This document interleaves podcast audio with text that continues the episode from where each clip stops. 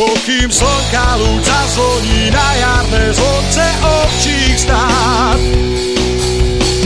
Je to kraj, kde ráno vstáva skôr, kde sa drevo z hory tížko zváža, je to Slovensko čarovné, hrdé, mám ho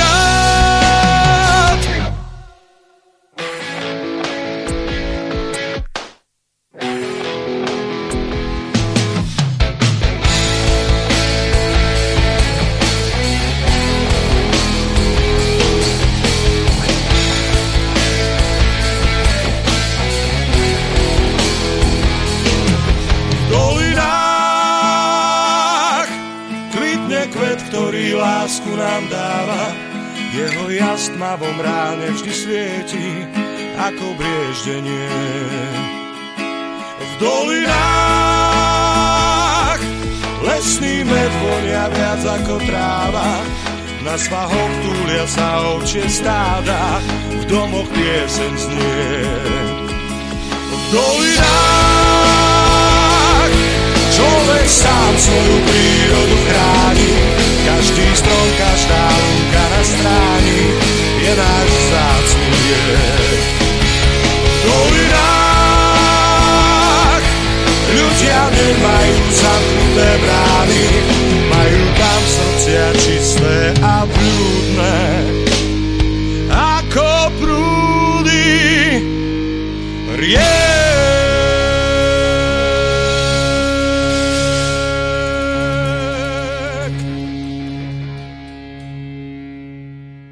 Znelka v dolinách už doznela, takže milé priatelia, viete, že na Slobodnom vysielači Banska Bystrica začína relácia Klub národohospodárov Slovenska. Túto reláciu dnes vysielam zo záznamu. Je to relácia Klub národohospodárov číslo 88 a želám vám tým príjemné poludnie, ak je to vôbec možné, aby to bolo príjemné poludnie, vo štvrtok 18. marca roku 2021. Prihovára sa vám Peter Zajac Vanka a túto reláciu počúvate vďaka technikom a redaktorom zo Slobodného vysielača Banska Bystrica, samozrejme v Bystrici. Takže nevolajte, nepíšte, ale predsa len vidím, že píšete, takže ak máte chuť, tak napíšte na klub.narodohospodárov zavinač gmail.com a ja sa pokúsim, tak ako aj teraz, niektoré z týchto mailov, z týchto textov potom prečítať samozrejme. No, viete, že sme v takejto situácii. Takto pred rokom už bola oficiálne oznámená pandemická kríza na Slovensku premiér Pellegrini odstupujúci nám ohlásil, že bude zlé a poprosil nás, že by sme si dávali rúška, aby sme nešírili teda ďalej ten vírus. Nastúpil premiér Matovič a vlastne takisto sa zaviazal a tak apeloval, že treba tie opatrenia protipandemické. Spočiatku to bolo veľmi dobré, ale nebudem ďalej opakovať, mne išlo hlavne o to, aby sme si uvedomili, že túto situáciu s krízou pandemickou, s koronavírom už máme pomaly rok a aj niečo viac, čiže vyše roka.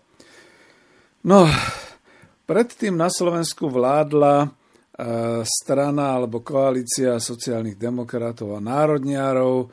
Jedni boli slovenskí národniari, druhí boli maďarskí národniari a vyzeralo to, že horšie už byť nemôže, takže tento raz vo voľbách 29. februára roku 2020 zvíťazila koalícia strán, ja by som to nazval, že to bola taká tá ľudovo-konzervatívno-pravicová koalícia. Nebola to ale ľudová strana naše Slovensko podľa toho názvu ľudovo-konzervatívno-pravicová, ako sa domnievate. Ale bola to tá čudná koalícia štyroch milionárov, Richarda Sulíka, e, Kolára, e, Kisku a Igora Matoviča. A ten najkriklavejší, teda Igor Matovič, sa ujal vlády ako premiér. Nuž, treba si uvedomiť, kam sme došli, bez ohľadu na krízu a všetky ostatné vonkajšie okolnosti. Otvorte si akékoľvek masovo-komunikačné médium dnes alebo v týchto chvíľach a zapnite si internet a nechajte na seba pôsobiť melódie v úvodzovkách sociálnych sietí. Dozviete sa veľa, že? My vieme jedno. Tak zle na Slovensku nebolo ani za slovenského štátu ani za Prvej republiky Československej, ani za tzv. komunizmu. Preto som povedal komunizmu, pretože ja nerad toto slovo mám, pretože ja som za komunizmu nežil. Žil som teda za Československej socialistickej republiky a mnohí to teda označujú za totalitu. A niektorí pripúšťajú, že ani za Mečiara už tak zle nebolo. Tak čo sa to vlastne pre Boha stalo? Nuž, prežívame úpadok. Možno už aj pád vlády, neviem to odhadnúť, pretože v tejto chvíli nahrávam a ešte som sa nedíval na aktuálne spravodajstva. Nedívam sa na televízor. Ale hospodársky a sociálny úpadok je nesmierny na Slovensku. Čo mám na to vlastne povedať? Potvrdila to aj žena v prezidentskom paláci, No veď si to vlastne vypočujte, aj keď je to môj demagogicky vytrhnutý výrok, ktorý včera zaznel v prezidentskom paláci. Nech sa páči. Ešte intenzívnejšej pomoci ľuďom, lebo chudoba a život strachu začína byť novou epidémiou. Takto pre istotu ešte raz zopakujem. Chudoba a život v strachu začína byť novou epidémiou na Slovensku. Viete, keby som to povedal ja, tak to beriete ako, že výrok extrémistu zo Slobodného vysielača Banska Bystrice. Ale povedal to úradujúci prezident Slovenskej republiky. A to v roku 2021. Tak čo sa to pre Boha deje? No, my sa nebudeme zaoberať tými všetkými spoločenskými, morálnymi, politickými aspektami tohto úpadku, ale povedzme si niečo o tom, že sme na klube národohospodárov, nebudeme teda politizovať, ale vysvetlíme si, čo je to vlastne úpadok ekonomicky a sociálne. Skúsme to, urobme teda takú osvetu. Bolo zaužívané také kliše, že ak je krach, tak tomu hovoria niektoré aj úpadok a ak ten krach skutočne je, tak kapitalisti skáču z okien tých mrakodrapov, tí movitejší a morálnejší si strieľajú z pištoli gulky rovno do hlavy, ale nič také sa nedeje. Posledné globálne krízy vo svete, najmä tá od roku 2018 presvedčili, že v čase krízy bohatí a majitelia odlietajú ako vtáci do teplých destinácií a na samovraždu myslia najmä tí nemajetní, ktorí už nevedia, kam skonopí, ako ďalej vyžiť. Vzbury? Revolúcie? Ale nie. Systém to zabezpečil bezpečnostne a systémovo tak, tak je to zorganizované, že ľudia už ani nepomyslia, aby sa mali búriť. Veď pozrite si, ako to vyzerá u nás. Tak si poďte e, povedať a tak nejak osvetovo si to ozrejmime, čo to vlastne je ten úpadok, ako sa to definuje v odbornom a možno aj ekonomickom svete. Takže ja som si tak zalistoval v niektorých slovníkoch a našiel som si takéto vyjadrenia. Takže úpadok, odborne sa tomu hovorilo krida, carida, môže byť v obchodnom a trestnom práve toto – podľa zákona 7 lomeno 2005 zbierky zákonov platobná neschopnosť dlžníka, čiže dlhodobá a voči viacerým veriteľom, alebo predlženosť dlžníka, čiže voľnejšie dlhodobá pracovná neschopnosť či predlženosť dlžníka je úpadok a je s ňou spojený hospodársky krach, čiže zastavenie aktivity podniku a ten vedie obyčajne prostredníctvom konkurzu k zániku tohto podniku. Úpadok teda môže byť aj všeobecne pokles, rozklad, rozpad dobrého stavu, napríklad úpadok kultúry, samozrejme. Úpadok ešte môže byť konkurzne konanie, e, vid zákon o konkurze, konkurzne právo. Úpadkom môže byť súhrné označenie pre dlhodobú pracov- platobnú neschopnosť či predlženosť dlžníka a pre konkurzne konanie. Ja viem, že teraz hovorím niečo odborne a vy sa pýtate, že prečo tam rovno nenapíšeš pád hospodárstva Slovenska pád ekonomiky na Slovensku. No pretože to sa nedeje. Ale deje sa tu úpadok. Úpadok ako strata priaznivého stavu, jeho zmena na zlý stav. Úpadok domácej výroby, úpadok spoločnosti, pokles životnej úrovne napríklad, rozklad alebo rozpad. Napríklad postupujúci rozpad morálky, spoločnosti, rodiny, spoločenský a kultúrny úpadok spoločnosti, finančný úpadok až po vyhlásenie bankrotu. No tu sa predsa len zastavím, pretože sme v klube národohospodárov Slovenska. Sme my, Slovenská republika, v bankrote? Ale nie, všetci povedia, veď nie, veď nám sa darí, vidíte, dokonca minister financí hovorí, že aj rastieme, Odkiaľ to ten bere takéto číslo? No to si budeme musieť objasniť. Nože ale pri zadlžení, ja to nemám presne spočítané, pretože nepracujem v Národnej banke Slovenska ani na ministerstve financií, takže odhadom všetko, čo sa dalo spočítať a čo je, tak je to zhruba už teraz v roku 2021 60 miliárd eur.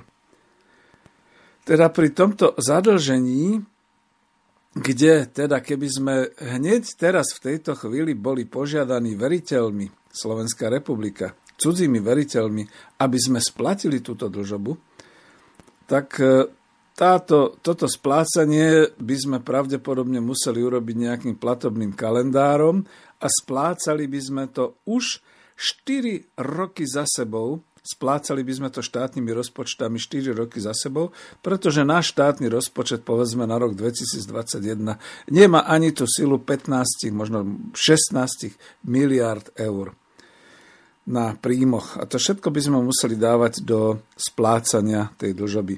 A pri úpadku do splácania podľa platobného kalendára za sebou. To znamená, celé 4 roky by sme nedostali ani cent na sociálne výdavky, na dôchodky, na zdravotníctvo, na školstvo, na cesty, na nič. Jednoducho všetko, čo by sme poskladali do štátneho rozpočtu, by muselo ísť cez ten platobný kalendár v tom úpadku von, preč, cudzím veriteľom. A my máme už deficit súčasného štátneho rozpočtu v marci 2021 vyše 1 miliardy eur to priznali, takže ako môžem to celkom oficiálne pomenovať. Ale nik bankrot nevyhlasuje ani premiér, ani minister financií Heger, ani minister hospodárstva Sulík, ani predseda parlamentu Kolár, ani prezident Čaputová. Tak čo sa to vlastne deje? Ako je to možné? Prečo? Nuž, netreba vyhlasovať úpadok.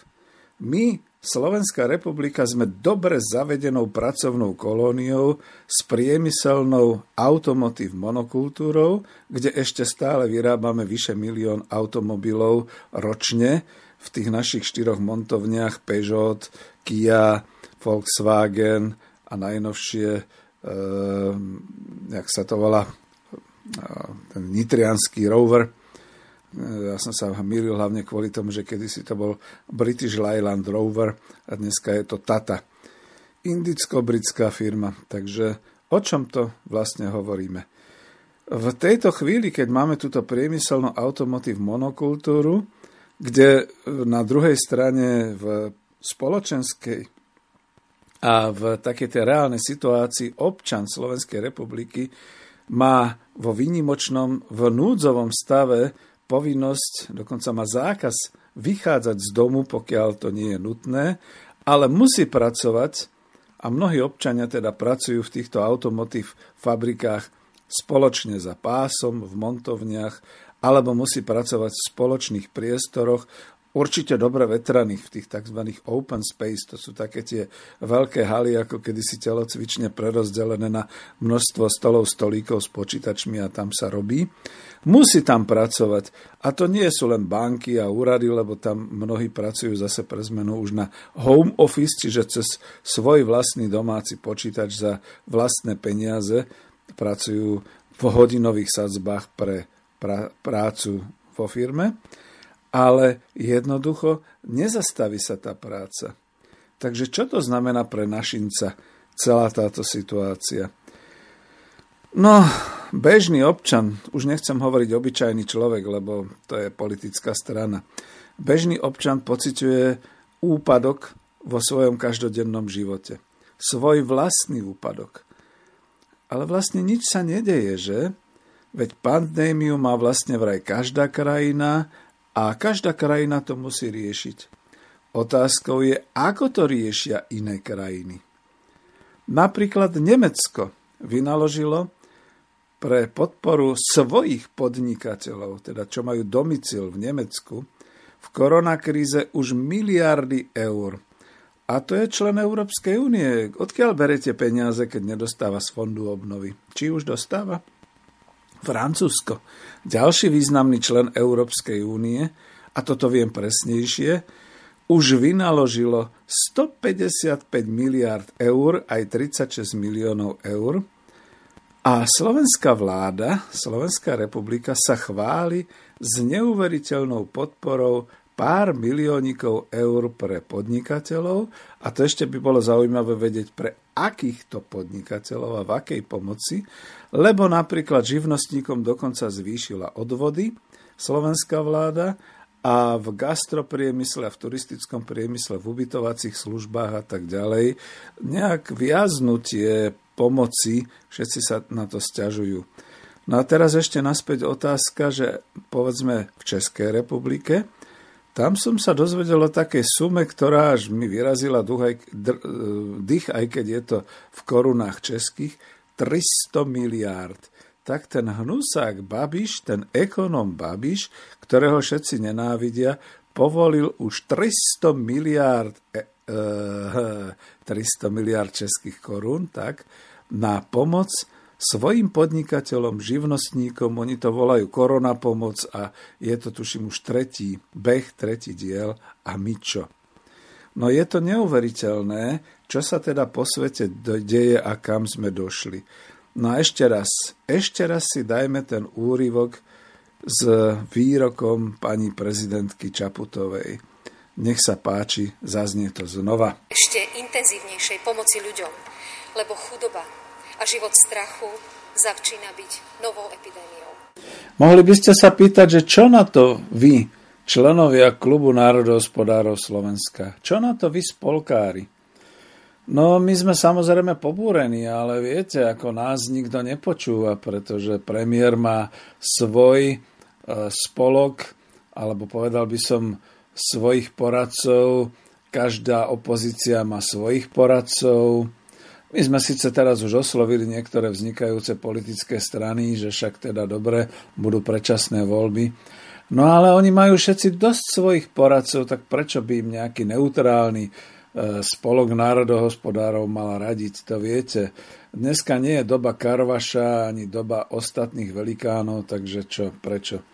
No napríklad e, pán profesor Jaroslav Husár, ten mi pravidelne posiela články a niektoré, ktoré stíham, uverejňujem aj na našej web stránke spolok národospodárov.sk. Ale teraz on priamo vlastne aj oslovuje mnohých e, významných ľudí, aj v administratíve by sa dalo povedať. A teraz mi poslal z mailu, takže dovolil, respektíve povedal mi, že prečítaj si to a uverejni, takže počúvajte, čo poslal napríklad pánu predsedovi zboru poradcu, poradcov predsedu vlády Slovenskej republiky. No znie to neuveriteľné. Keď je ten honor takýto veľký, tá funkcia, tak dúfam, že aj honorár dostáva pomerne veľký pán Ľubomír Šťastný, predseda zboru poradcov predsedu vlády Slovenskej republiky.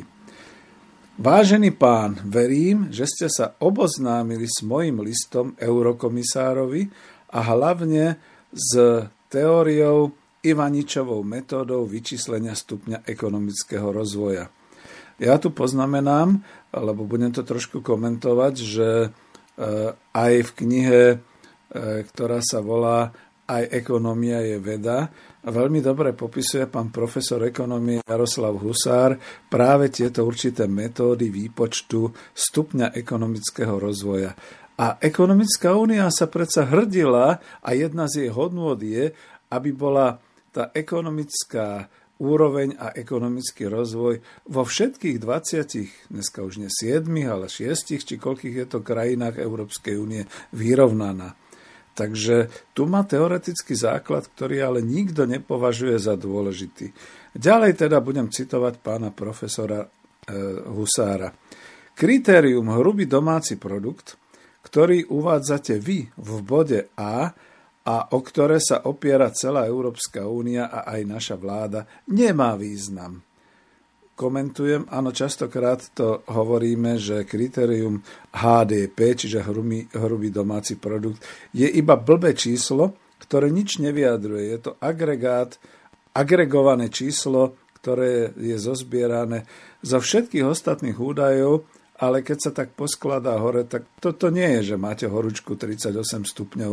To je HDP, číslo, ktoré nič neznamená má význam a vypovednú hodnotu iba pre cudzích investorov, aby vedeli, ktorá krajina tak rastie, vo veľkom vyrába, kde sa oplatí zainvestovať, pretože určite sa tam nájdú subdodávateľia, určite tam budú plynúť príjmy a teda aj zisky. Pokračujem v tom, čo hovorí pán profesor Jaroslav Husár. Citujem.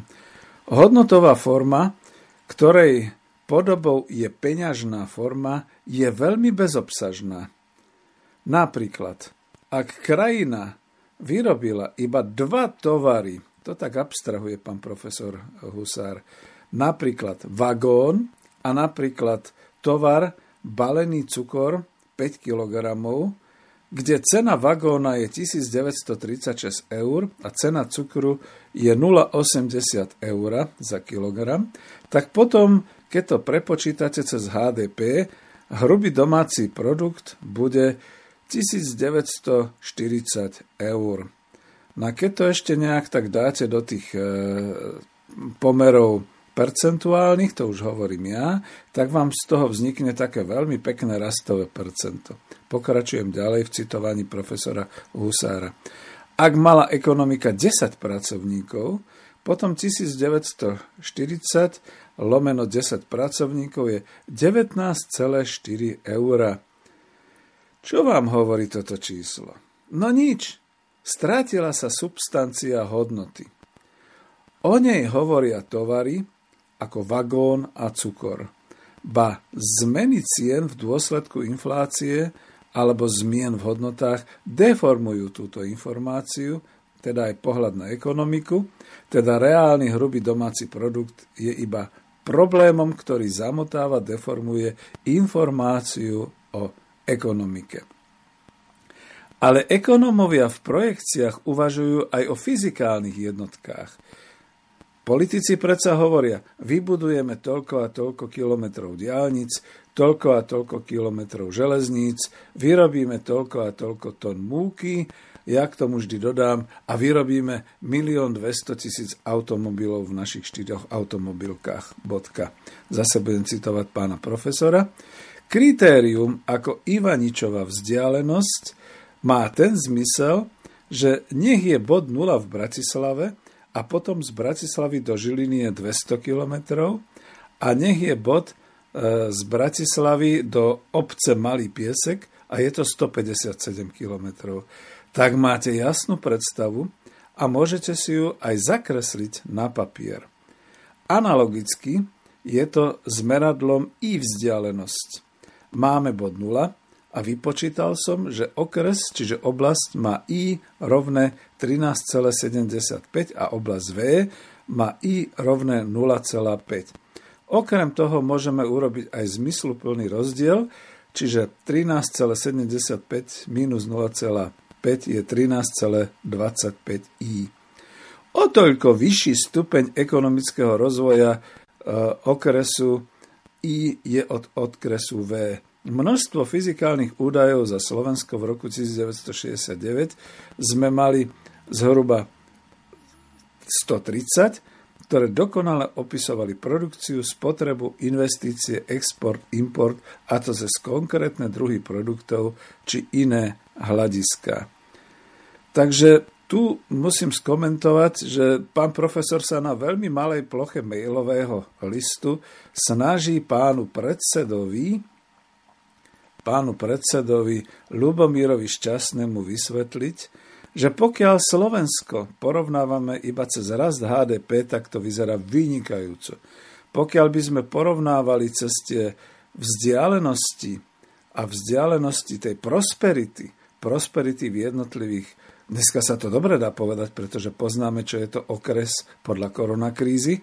Vy sa môžete pohybovať iba v okrese, že pokiaľ porovnáme tieto vzdialenosti skutočne iba s tou okresnou hraničnou úrovňou, tak dochádzame k tomu, že tá i vzdialenosť Bratislavy ako veľkého byrokraticko biznis centra, podnikateľského a neviem akého, oproti povedzme tomu okresu, kde sa nachádza tá obec, ktorú tu pomenoval pán, e, pán profesor, teda ten malý piesek, je obrovská. Je neskutočne obrovská a v rámci Európskej únie v tých členských krajinách je obrovský rozdiel, keď Francúzsko dokáže tých 133 e, miliárd investovať, Česko povedzme aspoň tých 300 miliard korún českých, keď sa to prepočíta na eura, je to menej, a Slovensko nedokáže takmer nič. Takže čo sme my? My sme skutočne v úpadku. Ale budem pokračovať ďalej v tomto liste, pretože ten ešte nekončí a za pána profesora citujem. Za ekonomiku môže takýchto rovníc naformulovať tisícky. Toto už z hlavy teda nevyriešime. Najväčší reálne aplikovaný model mal 2200 rovníc a 2500 premenných. E, sám profesor sa chváli, mal som viacero kritérií, pre ktoré teda sme to mohli vypočítať. Takže Vážený pán predseda, píše pán profesor, druhým problémom je, že ak dostaneme finančné prostriedky a robíme plán obnovy, ako tie financie z Európskej únie optimálne využiť, rozdeliť, mali by sme sa zaoberať práve tou ekonometriou a finančnou matematikou. Pre ekonomiku ako celok naša vláda a teda aj Európska únia musí využiť ekonometrické metódy a nie čarovať ja doplním a vymýšľať si. Dajte si do Google, čo znamená význam Multi-Criteria Decision Making. Zistíte, že to už je veda. Tak prečo to vláda nevyužíva? Na univerzitách sa to predsa prednáša. Taký ten drsný príklad od profesora eh, Husára. Elektroopravári na učňovke eh, majú prednášky základy elektroniky a elektroopravár učeň ich musí použiť, pretože ak nedodrží tzv. Ohmov zákon, tak vyrazí poistky. Bohužiaľ, obrazne povedané, poistky ekonomiky od roku 1993 sme už vyrazili viackrát na Slovensku. Pán predseda, v prílohe vám ešte posielam list, ktorý som tiež poslal pánovi predsedovi vlády Igorovi Matovičovi a v ňom teda vidíte, ako môže predseda vlády sledovať rovnováhu ekonomiky a nie iba jej rast cez bezobsažnú hodnotu hrubého domáceho produktu. S porozdravom profesor ekonomie Jaroslav Husár, Bratislava 17. marca 2021. No tu by som mohol skončiť, po prípade by som mohol otvoriť ten list, kde vysvetľuje profesor ekonomie Igorovi Matovičovi všetky tie kritériá na príkladoch eh, hrubého domáceho produktu, ale zastavím sa. Milí posluchači, myslíte si, že Igor bude takýmto veciam rozumieť, potiažmo, že ich odovzdá, e, jak sa volá ten zbor jeho, zboru poradcov v ekonomike, alebo aspoň tomu predsedovi Ľubomírovi Šťastnému a budú sa tým zaoberať. Veď pozrite sa, akou chimerou je ten plán obnovy, o ktorom sme teda hovorili a ktorého teda výsledky, to použitie tých 6 miliard, ktoré máme dostať na 6 rokov, som teda dal aj do článku na web stránke spolok kde tam vysvetľujem, že zaprvé ako nás nehorázne oklamali, keď 21. E, júla roku 2020 pri, vystup, pri e, vypochodovaní premiéra Igora Matoviča z lietadla, ktorý ho doviezol z Bruselu, nám ukázal akýsi papier, vraj zmluvu s Európskou úniou, kde sme mali minúť v rokoch 2021 až 2027 43,8 miliardy a kam sa to scvrklo, že v roku 2021 uvažujeme o 6 miliardách na roky 2021 až 2027. Kam sme sa to dostali? No priatelia, povedzte si sami, sme teda v úpadku? Alebo nie sme teda v úpadku? Toľko zatiaľ v tejto chvíli a pustíme si pesničku.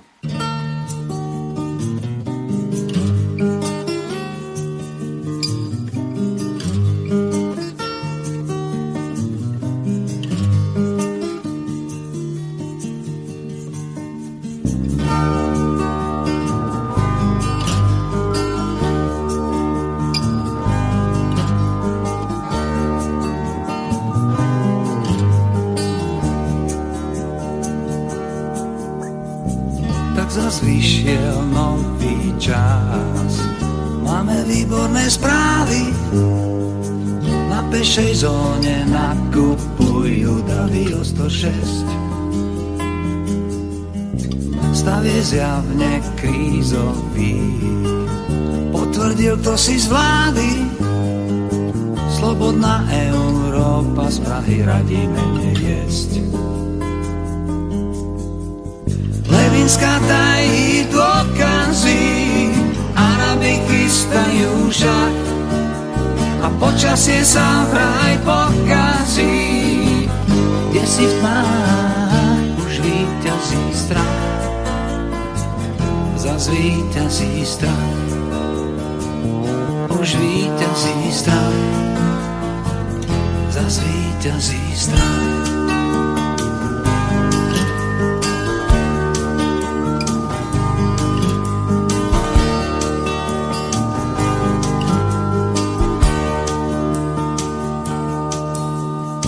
Všetko riadi mafia Libra kriticky stúpa burza sa správa ako hlúpa, je to tak. Asi príde potopa, alebo strašný vírus. Zdá sa, že po nás nezostane stopa, už vlak. Tak neplač, veď sú Vianoce, ver mi, že príde zas Dieťatko s ločkou na nose, čo spí v nás, to dieťatko v nás. Dieťatko v nás, to dieťatko v nás.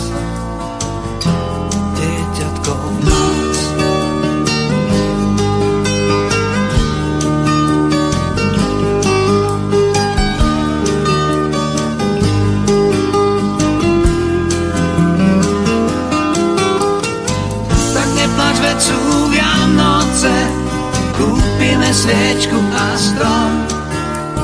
Dieťatko s ločkou na nose, bude v nás a my v ňom, bude v nás a my v ňom.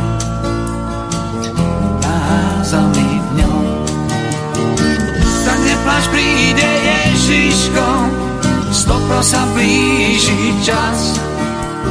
A keby to aj nevyšlo, nájdeš ho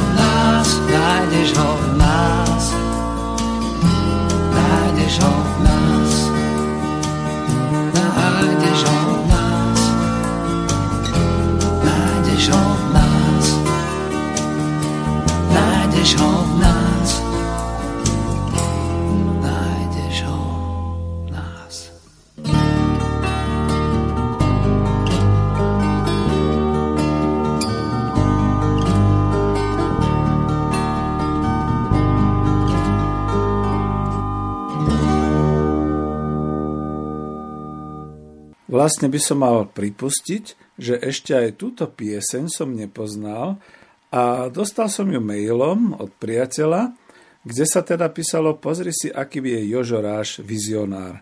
Skladba, ktorá je v prvom pláne o Vianociach, je v skutočnosti zamyslením nad neutešeným stavom sveta. Jožo ju nahral s Elánom v roku 1998 a napísal k nej hudbu a text. Citujem – asi príde potopa alebo strašný vírus. Ďalej citujem, kde si v tmách už výťazí strach. Čo k tomu dodať? No naozaj je to také neuveriteľné. A ja ešte z ďalšieho mailu dám e, taký malý úryvok, ktorý sa týka dôvere, dôvery.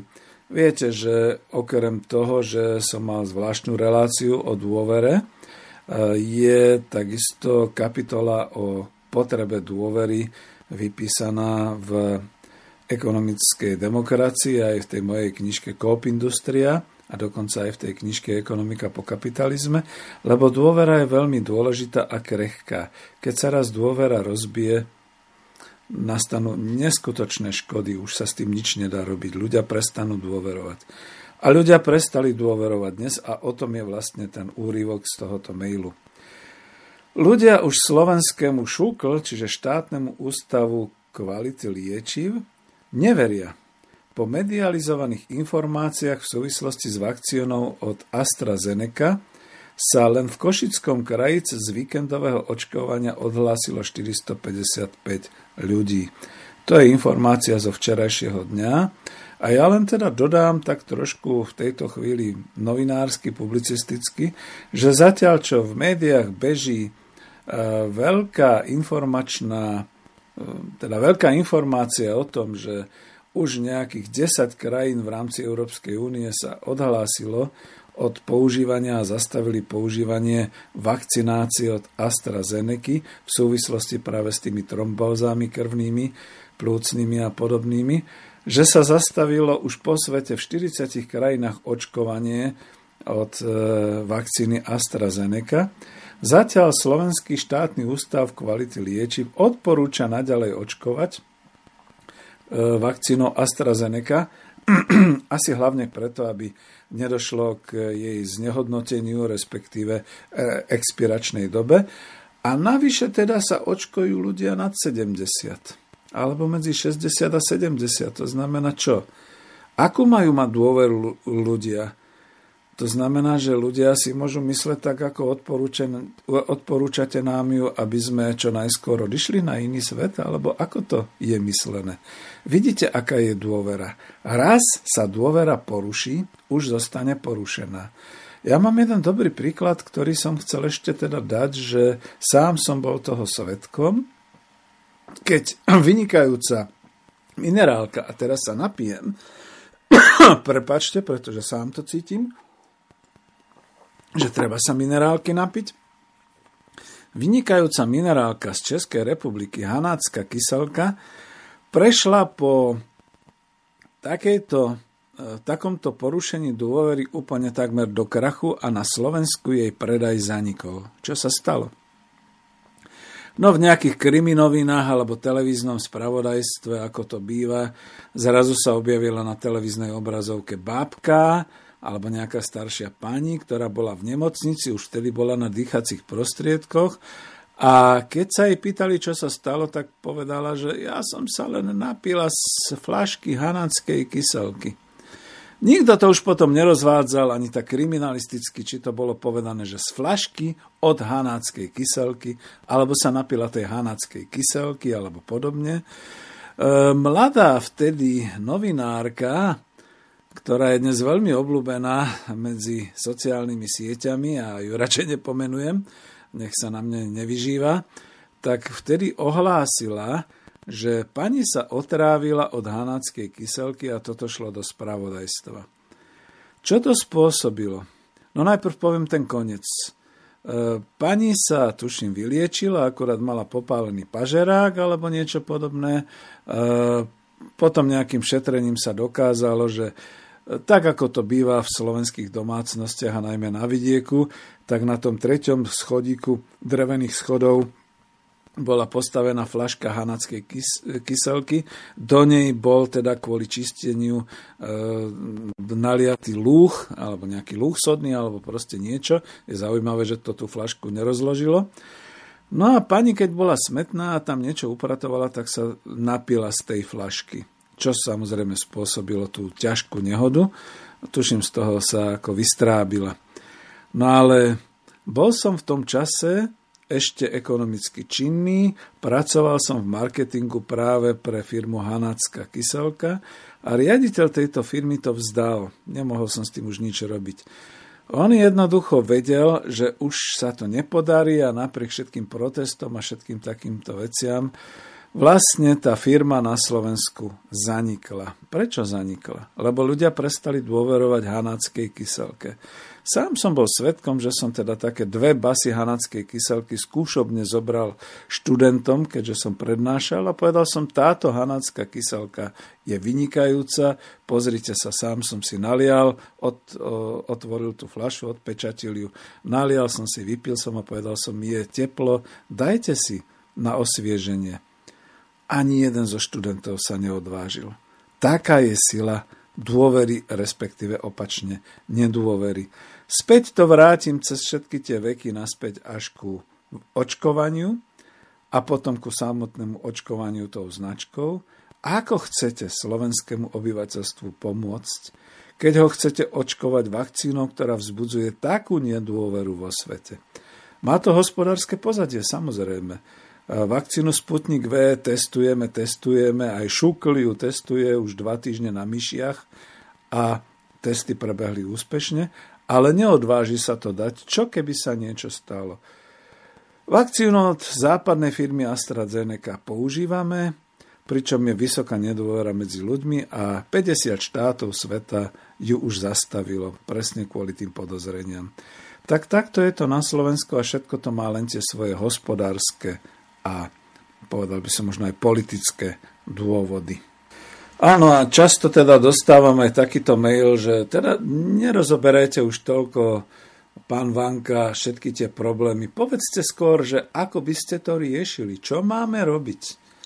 Znova je to také, že to už e, opakujem a meliem stále dookola, že to, čo robiť, to východisko je za prvé zmeniť vládu, za druhé, aby táto vláda začala skutočne na Slovensku, v Slovenskej republike sama organizovať výrobu, hospodársky život a to takým spôsobom, aby vytvárala hospodárske organizácie vlastné, teda v štátnom vlastníctve, potiažmo v národnom vlastníctve, napríklad všetky kúpele a všetky takéto prevádzky, ktoré nepotrebujú vytvárať zisky, ale potrebujeme ich pre verejno prospešné činnosti, pre zdravie obyvateľstva a podobne a aby tie ziskové hospodárske organizácie, ktoré tu budú podnikať za účelom zisku, vytvárali primeraný zisk, čiže nie až tak vysoký, ktorý by šiel majiteľom do zahraničia, ale taký, aby sa do štátneho rozpočtu dostávali peniaze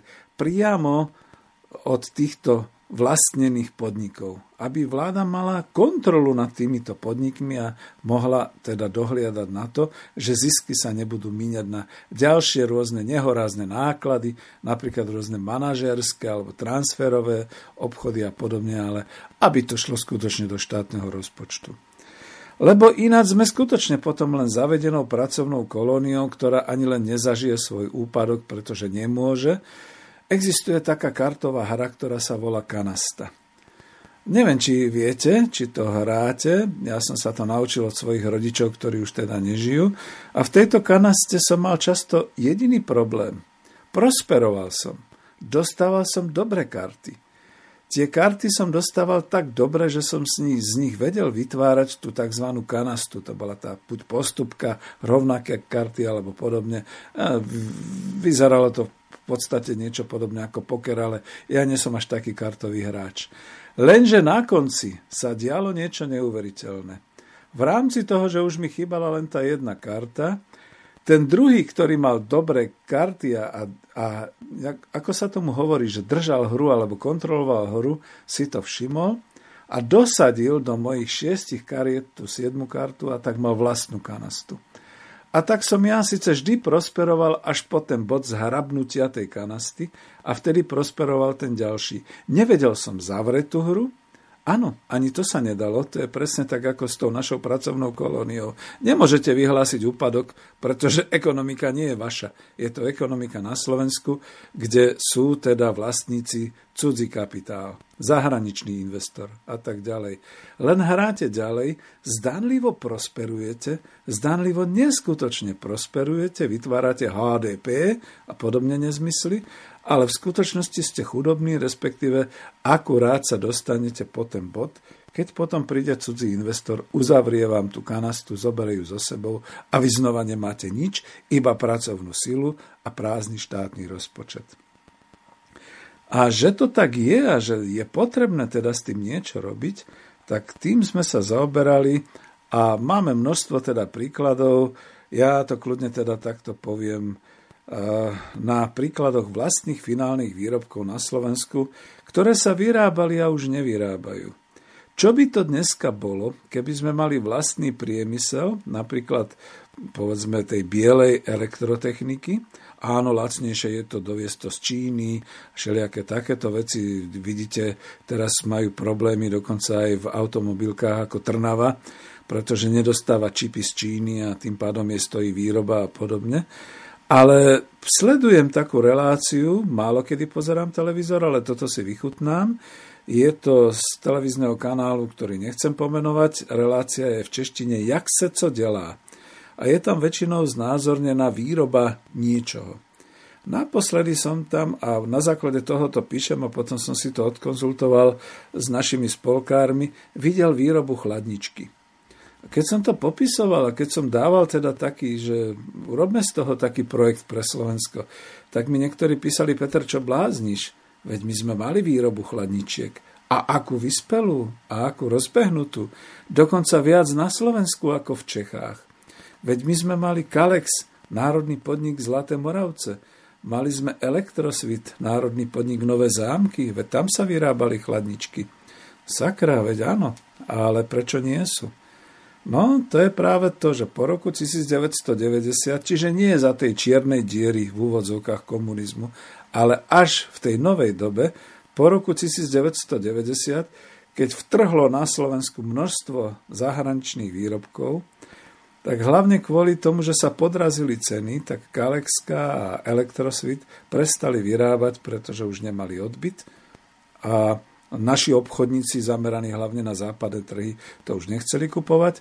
Export ako taký bol podrazený, pretože sa nedalo exportovať už do krajín rary vzájomnej hospodárskej pomoci a nemali sme ani dobrú vyspelú exportnú silu, respektíve kľudne poviem, ja sa pamätám, že ako zahraničný obchodník som v tom čase bol nezamestnaný a pritom hlavne tie nové zámky a tie Zlaté Moravce potrebovali ľudí, ktorí by boli vedeli predať tieto, zahran- tieto kalexky v zahraničí. A tak to šlo do privatizácií. V privatizácii sa hlavne predali pozemky, budovy, technológie sa vyhodili na smetisko alebo odpredali za nejakú nízku cenu a zaniklo to. Ešte ja sa pamätám, že som bol e, v 90.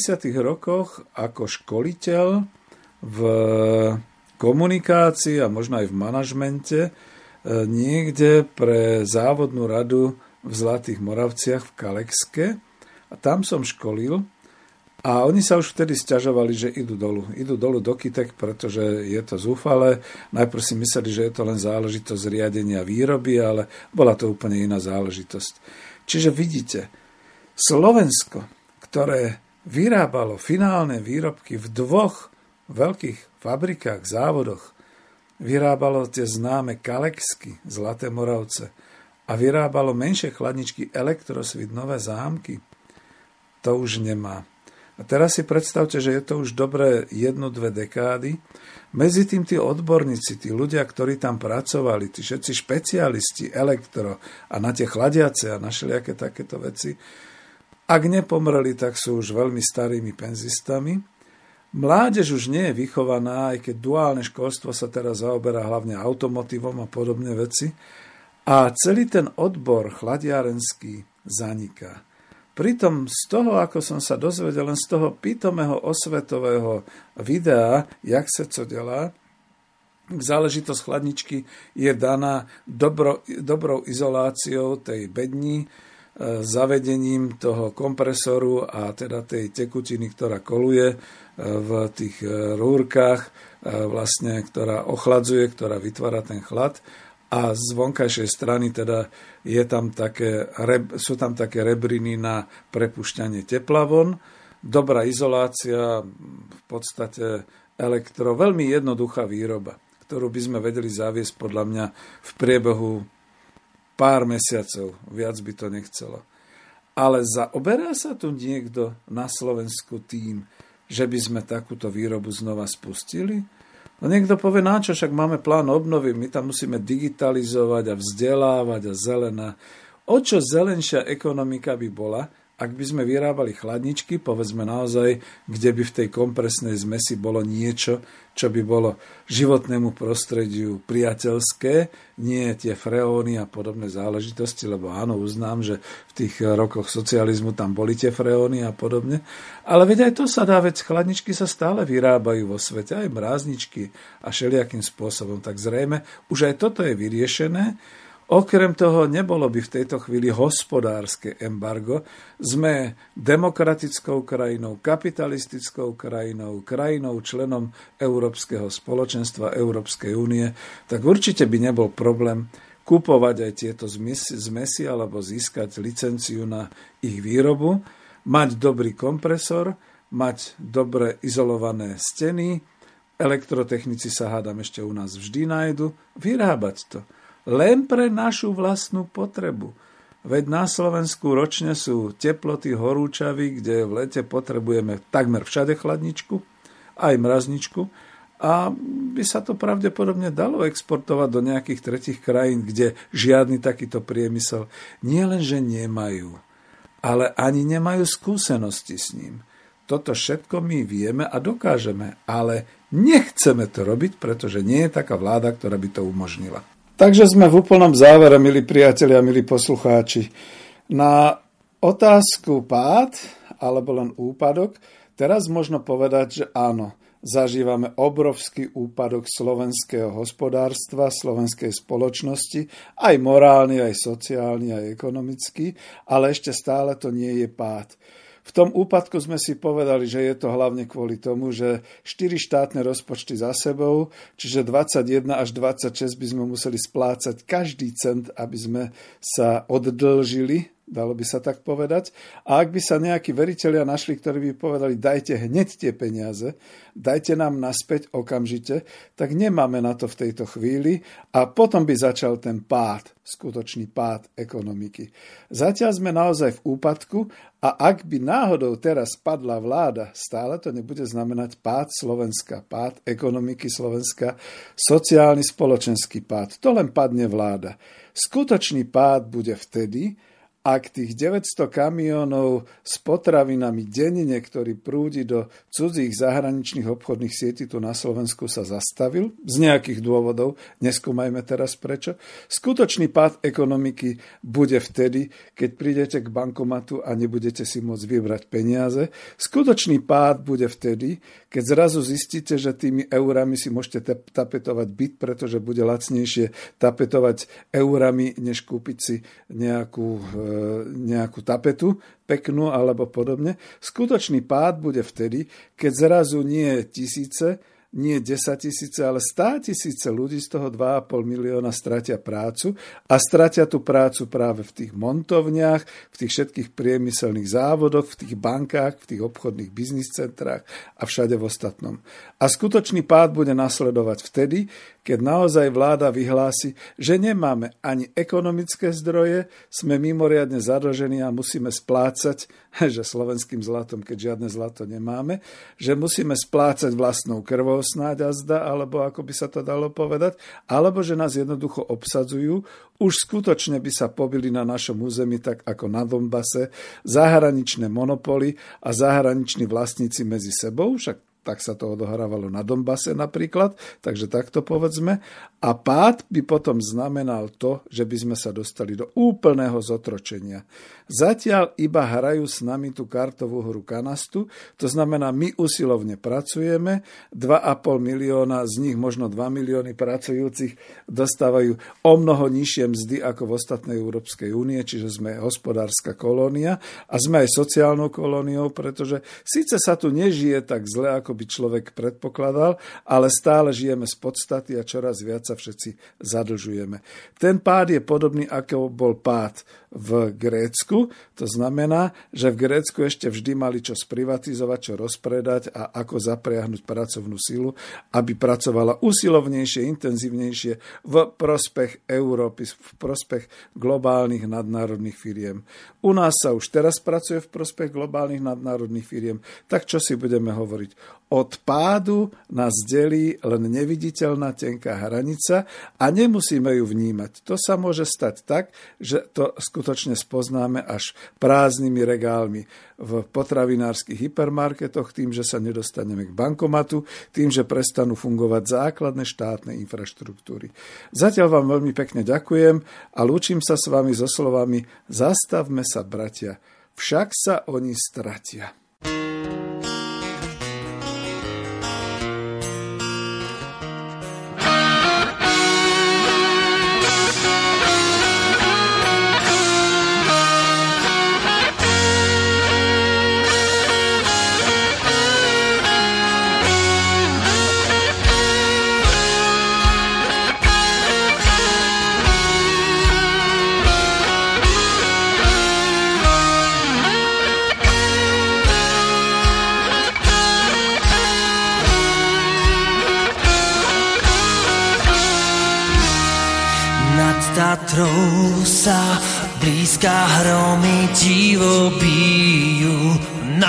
Tatrou sa blízka hromy divo bijú. Zastavme ich, bratia, veď sa oni stratia, Slováci ožijú.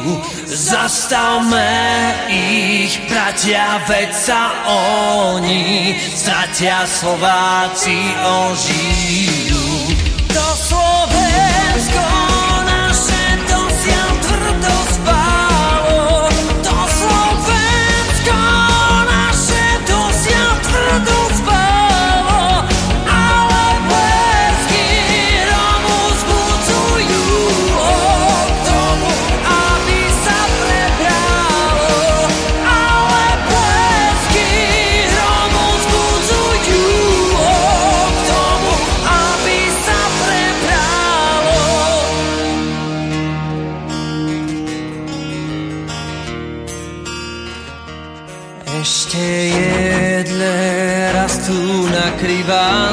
strane. Ešte jedné raz tu na krivánskej strane. Kto jak Slovák cíti, nech sa šaple. Chytí a medzi nás stáne kto jak Slovák cíti, nech sa šaple. Chytí a medzi nás stáne